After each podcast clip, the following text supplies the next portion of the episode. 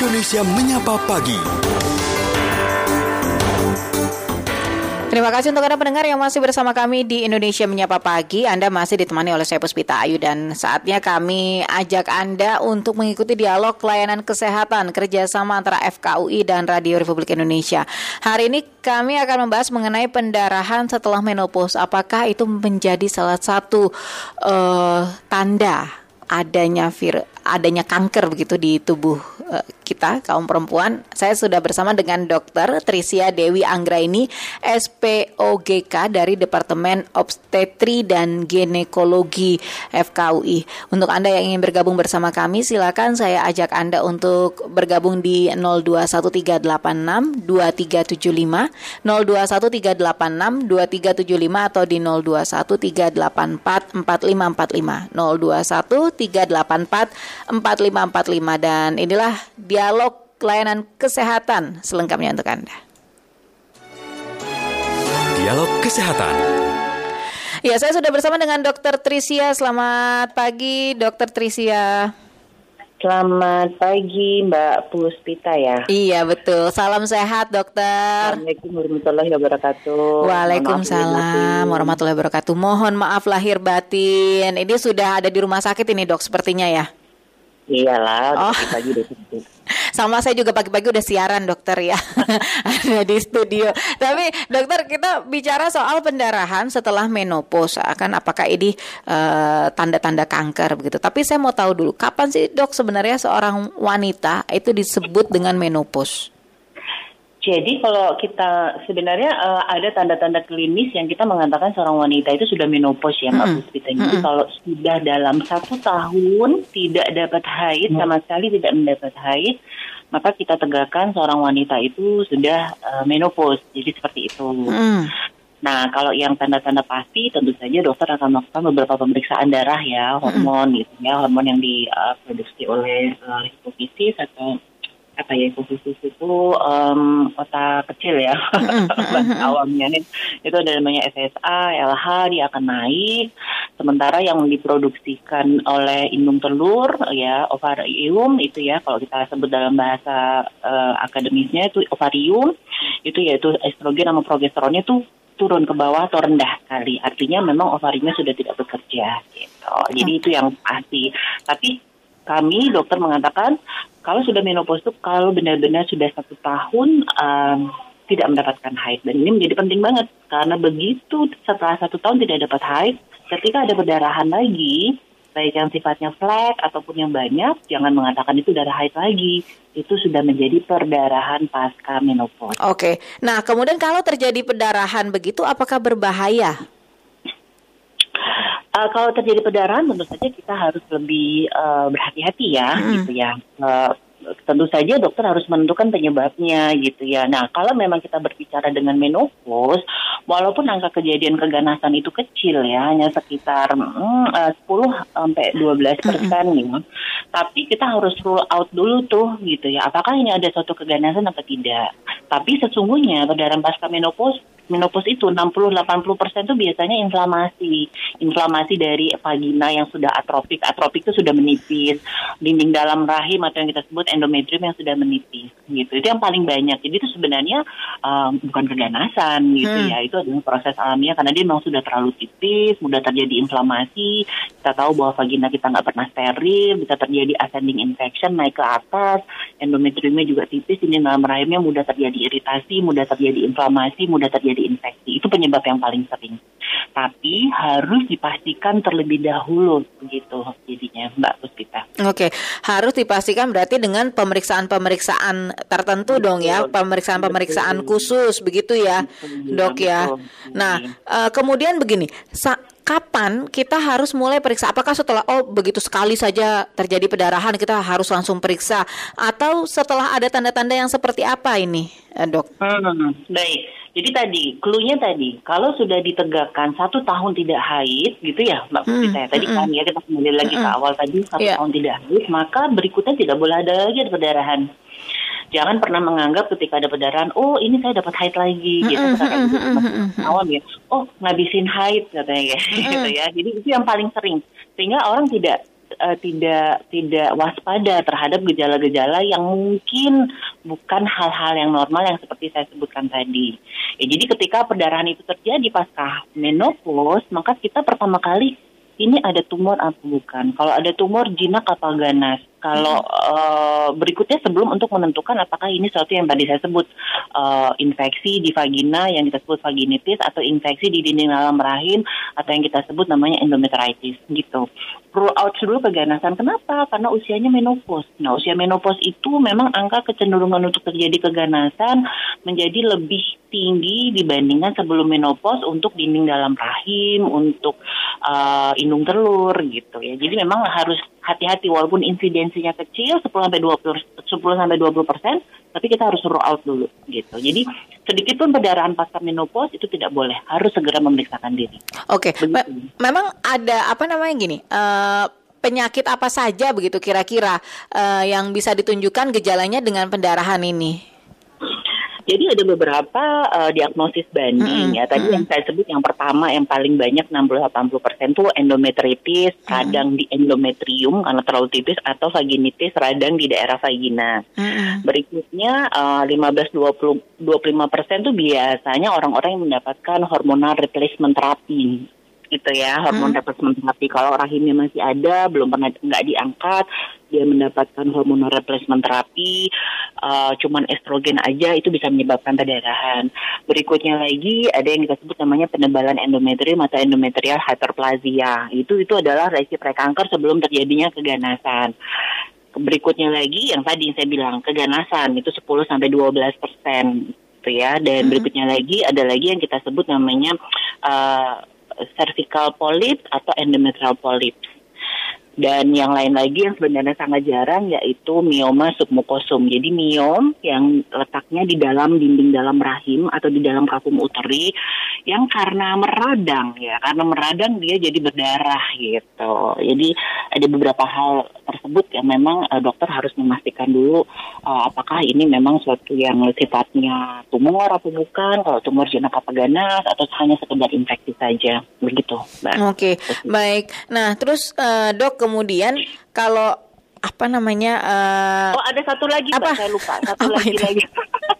Biasanya orang-orang yang memiliki faktor resiko untuk terjadi uh, kekentalan uh, darah tuh dokter suka memberikan ini pengencer darah. Oh, nah, uh, itu juga sering dia minum aspilet, oh dok saya menginum aspilet atau kopi dopen gitu, obat-obat pengencer darah itu juga bisa. Iya. Tapi dok, kemudian begini, eh, seberapa besar sih kemungkinan bahwa pendarahan yang terjadi setelah menopause itu itu menjadi indikasi kanker? Eh itu tadi 10 sampai 20 persen.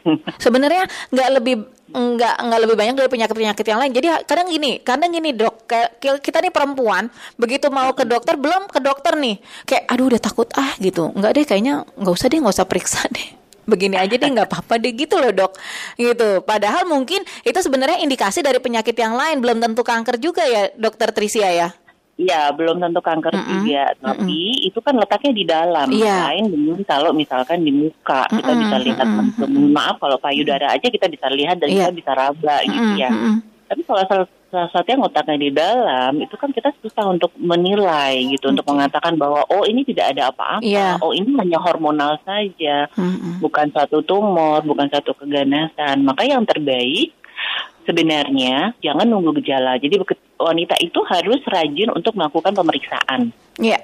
Secara rutin, annually lah kita bilangnya. Yeah. Setiap okay. sekali, biasanya mm -hmm. paling sering itu kan keganasan kalau nggak payudara, kandungan ya. Yeah. Itulah yang kita lakukan pemeriksaan. Jangan nunggu keluhan. Okay. Karena kalau menunggu keluhan itu biasanya sudah terlambat gitu mm -hmm. ya. Kayak kanker cervix itu 85% datang stadium 3B dan rata-rata baru berdarahnya 3 bulan. Padahal kejadian udah 10 tahun yang lalu. Oh, oke. Okay, Kenapa? Okay. Karena letaknya di dalam, kita nggak tahu. Bahkan harus kalau pasien duduk, hmm, hmm. pasien duduk saya nggak periksa, saya nggak akan tahu. Oh, gitu ya. Harus dilakukan pemeriksaan yang uh, jelas hmm. begitu ya, dokter ya. Hmm, bukan okay, dilihat okay. dari iya, luar, iya, bukan iya. diperiksa dari perut. Okay, Jadi memang okay. dokter kandungan akan melakukan pemeriksaan yang semestinya diperlukan. Okay. Mulai dari pemeriksaan klinis, hmm. kemudian uh, dokter dokter melakukan ultrasonografi ya mm-hmm. yang um, transvaginal ya yang um, panjang itu ya mm-hmm. bukan di perut untuk menilai ketebalan endometrium okay. ada masa atau Baik. tidak kemudian baru ditentukan oh Iya. ini perlu diambil biopsi atau tidak atau perlu diobservasi saja. Oke. Begitu Mbak Putri. Baik, Dokter Trisia, sebelum kita lanjut lagi, dok, kita jeda dulu sebentar. Dokter, kita a- akan dengarkan informasi terkini dari ruang gatekeeper. Jangan ditutup dulu. Jadi untuk anda pendengar nanti kami masih ajak anda untuk bergabung. Anda bisa hubungi kami langsung di 0213862375 atau di 0213844545. Tapi saya ajak anda terlebih dahulu untuk menyimak informasi berikut ini. Kilas Berita. Kilas Berita. Komisi Pemberantasan Korupsi melimpahkan berkas perkara dua terdakwa suap terkait dengan pemeriksaan perpajakan tahun 2016 dan 2017 pada Direktorat Jenderal Pajak ke Pengadilan Tindak Pidana Korupsi Jakarta. Dua terdakwa kasus suap tersebut adalah konsultan pajak yang mewakili PT Gunung Madu Plantation atau GMP, yakni Rian Ahmad Ronas dan Aulia Imron Makribi. Dan pendengar informasi lebih lengkap dan menarik lainnya bisa Anda akses di rri.co.id.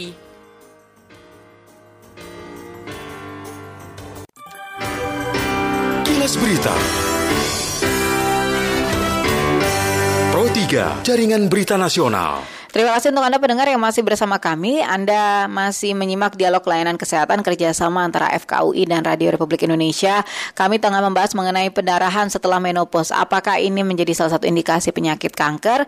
Saya tengah berbincang bersama Dr. Trisia Dewi Anggraini, SPOGK dari Departemen Obstetri dan Ginekologi FKUI.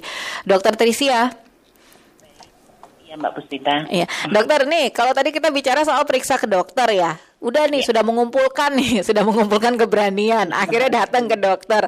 Apa aja sih dok eh, yang harus atau yang sebaiknya disampaikan pada saat kita eh, menemui dokter?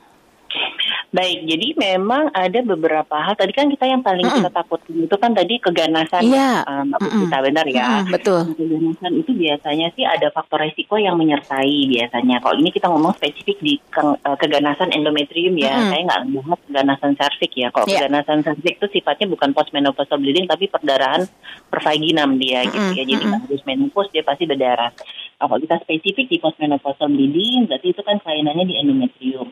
Nah, ada beberapa faktor risiko memang yang menyertai itu harus kita sampaikan. Apakah di eh, di keluarga juga ada yang memiliki faktor risiko. Jadi ada penyakit-penyakit yang memang diturunkan secara genetik untuk terjadinya kanker eh, dinding dalam rahim. Biasanya yang kita sebut namanya Lynch syndrome itu hubungannya ada yang kanker usus, kanker kolon, kanker rahim, sama kanker ovarium gitu. Itu harus disampaikan. Ada nggak dalam keluarga kak, bapak ibu sekandung, bapak ibu kakek neneknya sekandung yang ada eh, memiliki keturunan seperti itu. Kemudian beberapa faktor-faktor risiko gitu ya. Belum pernah melahirkan, kemudian uh, menopausnya uh, terlambat usianya gitu ya. Kemudian uh, tentu saja jangan marah kalau ditanyakan berat badannya berapa karena itu berpengaruh juga tuh ya. Jadi Iya, iya. berat badan itu Mm-mm, berpengaruh mm-mm. juga gitu ya karena hubungannya sama estrogen dan estrogen itu kan um, dihasilkan oleh kolesterol ya gitu ya. Jadi memang uh, lemak tubuh itu juga akan mempengaruhi. Kemudian uh, penyakit gula atau yang disebut namanya diabetes mellitus gitu. Kemudian dia apakah meminum obat-obat obat-obat yang berhubungan dengan hormonal replacement terapi gitu ya, yang biasanya diberikan oleh dokter.